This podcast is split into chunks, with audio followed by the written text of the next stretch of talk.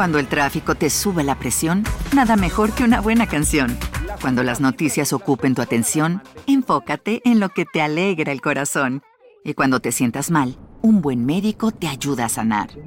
Sabemos que mantener tu salud es tu prioridad, también es la nuestra en Kaiser Permanente, donde trabajamos juntos para cuidar de todo lo que tú eres. Kaiser Permanente, para todo lo que tú eres. Kaiser Foundation Health Plan of the Mid-Atlantic Stay Inc., 2101 East Jefferson Street, Rockville, Maryland, 20852. En el tapiz de la vida, las enfermedades mentales se despliegan como hilos invisibles, tejidos en la complejidad de la mente humana. A menudo estas condiciones permanecen veladas, ocultas detrás de sonrisas forzadas y miradas que no revelan su verdadera carga. Pero subestimar el peso de las emociones y pensamientos internos puede tener consecuencias impredecibles y devastadoras. La historia de Otis Sánchez es un desgarrador testimonio de cómo la falta de atención y comprensión hacia la salud mental puede enredar el camino de una persona hacia la oscuridad. La carga de sufrimiento mental que llevaba se mantuvo oculta como una sombra hasta que finalmente explotó en un acto atroz que hasta ahora aún provoca pesadillas a los involucrados. La angustia, desesperación y nerviosismo que Otis sentía tras haber discutido fuertemente con su pareja no parecía disminuir luego de abandonar su hogar acompañado de su hijo Scott, de tan solo tres semanas de nacido. Habían pasado tres días desde que decidió abandonar su tratamiento en antipsicóticos y antidepresivos, mismos que fueron prescritos por los médicos después del parto, pero ella consideraba que la hacían sentir débil además de somnolienta. La mujer decidió regresar a casa de su madre y de su hermana para continuar con los cuidados de su pequeño. Sin embargo, al llegar contó a sus familiares que no se sentía como ella misma, pidiéndoles que la llevaran a una clínica para recibir atención. Una vez en el lugar, la mujer fue atendida por el personal de emergencia, a quienes describió sus síntomas, añadiendo que se encontraba atravesando un episodio de paranoia. Además de esto, Sánchez no dejaba de mencionar a los médicos que las enfermeras pretendían quitarle a su bebé para amamantarlo por sí mismas. En adición, agregó que cada que veía el rostro de su hijo, este se desfiguraba hasta tomar los rasgos de otro pequeño.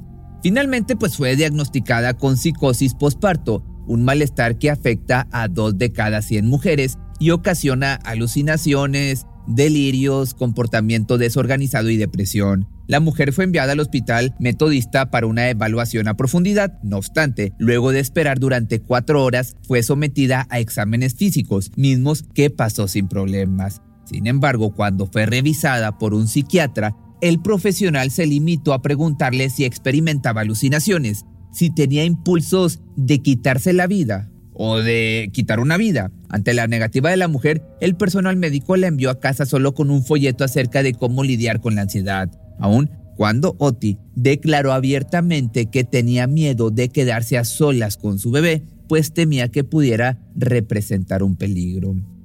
Con el transcurso de los días la condición de Sánchez iba empeorando. Las voces en su cabeza se hacían más frecuentes y una en particular, Lucy era la responsable de implantar pensamientos violentos en su mente, ya que a menudo solía sugerirle que debería lastimarse o peor aún, intentar devorarse a sí misma. La situación comenzó a empeorar luego de que la mujer acudiera al domicilio de su expareja, pues nuevamente se desató el conflicto entre ellos provocando que Oti huyera del lugar a toda velocidad.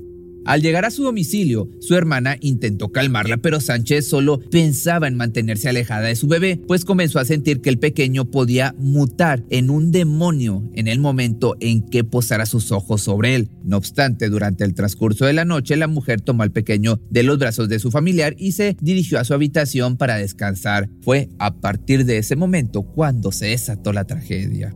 Priscila, hermana de la mujer, despertó de inmediato durante la noche luego de que su sueño se viera interrumpido por los gritos desgarradores que provenían de la habitación de Oti. Cuando abrió la puerta del dormitorio, se encontró con una escena totalmente aterradora, pues la mujer se encontraba cubierta de rojo, mientras el cuerpo de su pequeño yacía junto a ella. No tardó en llamar a las autoridades.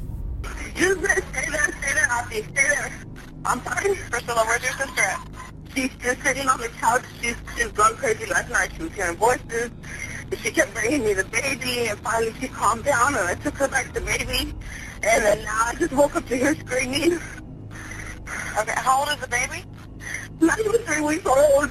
She's, she's, the baby. Otis Sánchez nació en San Antonio, Texas en el año de 1976, en el seno de una familia muy apegada y de escasos recursos, en la que todos los miembros, sin importar la edad, compartían habitaciones debido a que no contaban con el espacio suficiente. Desde pequeña creció sin una figura paterna debido a que su padre la abandonó al poco tiempo de su nacimiento. Dada su condición, la madre se veía forzada a trabajar largas jornadas sin descanso para poder llevar el sustento a su pequeña. Sánchez parecía tener una infancia tranquila y aunque no contaba con todas las atenciones y tiempo de su progenitora, los demás miembros de su familia siempre estaban atentos de sus necesidades. Desafortunadamente, lo que parecía ser una infancia común y corriente terminó convirtiéndose en un tormento para ella, pues a la edad de 5 años comenzó a escuchar voces en su cabeza. De acuerdo con su propio testimonio, las voces que Oti escuchaba a esa edad normalmente servían como un apoyo para que la joven pudiera desempeñar sus actividades diarias sin atravesar por un episodio de ansiedad. Dentro de su propia mente, escuchaba cómo sería su día y cómo se podían desarrollar las situaciones a su alrededor, lo que le ayudaban a concentrarse. Pero en la amplia gama de susurros existía una voz en particular que solo quería hacerle daño. Se trataba de Lucy, quien a menudo le sugería que se hiciera daño o que atacara a las personas. Debido a que Sánchez no presentaba problemas de conducta, su familia no se percató de su condición mental e incluso pudo llevar una vida con relativa normalidad hasta graduarse de la secundaria en San Antonio, con un promedio que le permitió seguir su carrera como técnica de farmacología en el año 2003. Fue durante ese periodo de tiempo que conoció a un hombre llamado Charles, con quien comenzó una relación que rápidamente se tornó en una convivencia poco sana para ambos, ya que la pareja reñía todo el tiempo y durante cada conflicto la condición de la mujer empeoraba, permitiendo que la influencia de Lucy sobre su psique aumentara. Debido a esto, Oti consideró que lo mejor sería buscar ayuda por su cuenta, fue así como encontró tratamiento médico. Desafortunadamente los medicamentos hacían que la voz de Lucy resonara con mayor fuerza en su cabeza. Luego de este episodio comenzó a tener comportamientos erráticos, rompiendo pequeños objetos que tenía a su alcance o incluso llegando a robar artículos como parte de un impulso que la seguía a todos lados. Desafortunadamente este episodio le costaría su empleo. La mujer comenzó a cambiar constantemente de empleo hasta que en el año 2008 presentó mejor en el tratamiento, por lo que decidió acompañar a una de sus amigas a la ciudad de Austin, en Texas, para visitar a una acupunturista. Sin embargo, durante la visita tenía planeado repartir algunas copias de su currículum con la esperanza de conseguir un nuevo empleo. Mientras su amiga se encontraba recibiendo el tratamiento, la joven tuvo un episodio en el cual perdió completamente el sentido de la orientación por lo que comenzó a deambular por los distintos negocios de la zona hasta llegar a una farmacia en la que permaneció durante siete horas, hasta que uno de sus empleados decidió llamar a la policía debido al extraño comportamiento que la mujer presentaba. Su acompañante, por su parte, comenzó a buscarla con desesperación al terminar su tratamiento, pues no se podía ver a Oti por ningún lado. Asustada, decidió llamar a la policía y los oficiales le informaron que se encontraba siendo atendida en el hospital debido a su comportamiento. De esta forma, Sánchez fue enviada al Hospital Estatal de Austin, donde luego de 16 días bajo observación y tratamiento, fue diagnosticada con esquizofrenia, pero durante ese periodo de tiempo su madre, Manuela, creía que la joven no tenía ningún problema tratando de convencer a todos que podía manejar la situación por su cuenta. El tratamiento al que se había sometido la mujer presentó resultados favorables, por lo que fue trasladada a una clínica de San Antonio, donde su condición de interna fue cambiada a ambulatoria. Oti ya no tenía que pasar todo el día en la sala de un hospital recibiendo tratamiento. Así que luego de unos días, la mujer mencionó que podía presentir cómo la paranoia volvía lentamente a su vida. Además de esto, la clínica donde estaba recibiendo atención atravesó un recorte de presupuesto que ocasionó que su tratamiento se viera interrumpido. Desempleada entonces y sin tratamiento médico, Sánchez no tuvo mayor opción que aplicar para los programas de apoyo del gobierno, pero debido a los largos procesos burocráticos, su frustración aumentó, provocando que su condición también empeorara. Las cosas parecían dar un giro positivo luego de que esta chica retomara la conexión con un viejo interés amoroso llamado Scott Buchholz. De inmediato conectaron y decidieron comenzar una relación. El hombre también había sido diagnosticado con esquizofrenia en años anteriores, por lo que nuevamente la relación de Sánchez y su salud estaban a la merced de su situación amorosa. Oti, a pesar de todo, quedó embarazada a la edad de 33 años.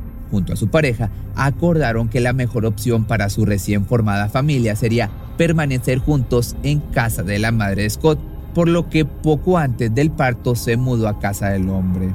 Finalmente, el 30 de junio del año 2009, el pequeño Scott abrió los ojos por primera vez, llenando a toda la familia de felicidad e ilusión.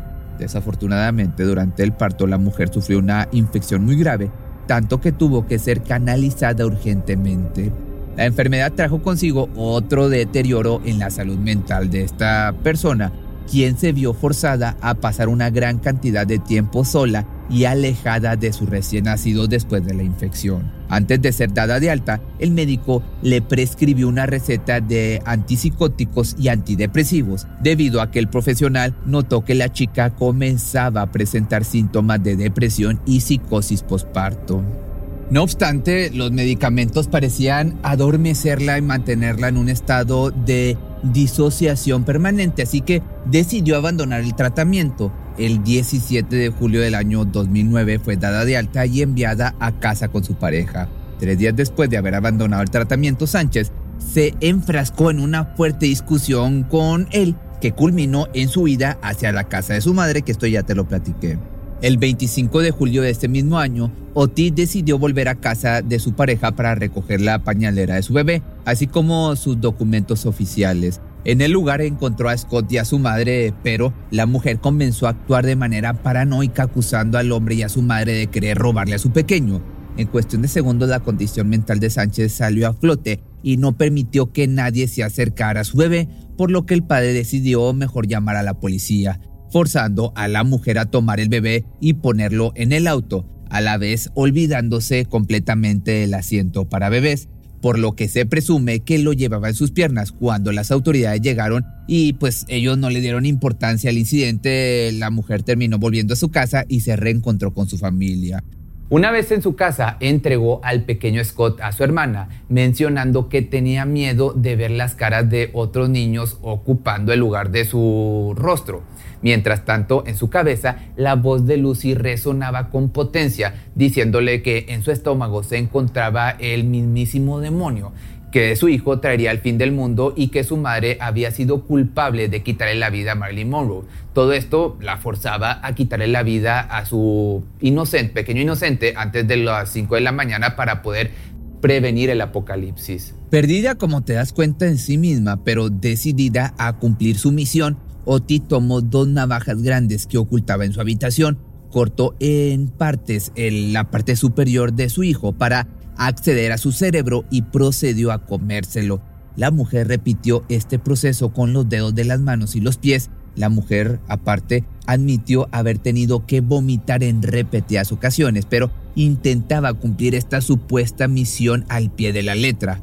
Finalmente introdujo los cuchillos en su estómago, el otro a la altura de su corazón y comenzó a gritar. Una vez que los detectives se hicieron presentes en su domicilio, encontraron a la mujer llorando, señalando que el demonio le había obligado a hacerlo. Muchos de los policías que respondieron al llamado señalaron que al ver la escena no pudieron evitar las náuseas. Además de esto, muchos tuvieron que asistir a terapia psicológica y psiquiátrica debido a la gran impresión que les causó el trauma por la escena que habían visto, que por otra parte la madre fue obviamente hospitalizada y diagnosticada con depresión y psicosis postparto. Finalmente, Otis Sánchez fue enviada a prisión preventiva, pero más adelante fue declarada inocente debido a que se le consideró mentalmente inestable e incapaz de sostener un proceso de juicio. No obstante, durante las audiencias se le pudo ver arrepentida y asegurando que no quiso atacar a su pequeño. Desde el año 2010 se encuentra aislada en una institución psiquiátrica, recibiendo los cuidados y atenciones necesarias hasta que se le deje de considerar como un peligro para sí misma o para los demás. Por otra parte, Scott pidió a las autoridades que ejercieran la pena capital sobre su anterior pareja, aunque no logró tener éxito. Si te gustó este video, también me puedes escuchar en Spotify. Te voy a dejar un pedazo de mi nueva canción para que te eches una escuchada, le eches una escuchada y el video oficial lo puedes encontrar en Facebook y en YouTube. Por ti cruzo los límites de mi timidez. Te quisiera buscar, pero solo si quieres. Y nos escapamos una noche como aquella. ¿Te preocupas por tu familia? Entonces, ¿por qué darles solo huevos ordinarios cuando pueden disfrutar de lo mejor? Eggland's Best, los únicos huevos con ese delicioso sabor fresco de granja, además de la mejor nutrición, como 6 veces más vitamina D, 10 veces más vitamina E y 25% menos de grasa saturada que los huevos regulares, además de muchos otros nutrientes importantes. Así que, dales los mejores huevos. Eggland's Best, mejor sabor, mejor nutrición, mejores huevos. Cuando el tráfico te sube la presión, nada mejor que una buena canción. Cuando las noticias ocupen tu atención, enfócate en lo que te alegra el corazón. Y cuando te sientas mal, un buen médico te ayuda a sanar. Sabemos que mantener tu salud es tu prioridad, también es la nuestra en Kaiser Permanente, donde trabajamos juntos para cuidar de todo lo que tú eres. Kaiser Permanente, para todo lo que tú eres. Kaiser Foundation Health Plan of the Mid-Atlantic Stay Inc., 2101 East Jefferson Street, Rockville, Maryland 20852. Atención a todos los amantes del terror. ¿Están listos para sumergirse en las profundidades del misterio? Pues les presento Archivos Perdidos, el podcast que explora las historias más escalofriantes de México. Archivos Perdidos no es solo otro podcast de horror, es una experiencia única que te lleva de la mano a través de historias como si estuvieras ahí mismo, viviendo los eventos junto con los protagonistas. La producción del podcast es impecable, con una narración cautivadora, efectos de sonido envolventes y una música que te sumerge en cada narración. Y si has vivido algo inexplicable, envía tu historia al correo archivosperdidos.genuinamedia.com y únete en este viaje a lo desconocido. Y no olvides también seguirlos en Spotify y Apple Podcast para no perderte ningún episodio. En resumen, si eres un amante de los misterios y las historias intrigantes, Archivos Perdidos es una adición, un complemento obligatorio a tu lista de reproducción.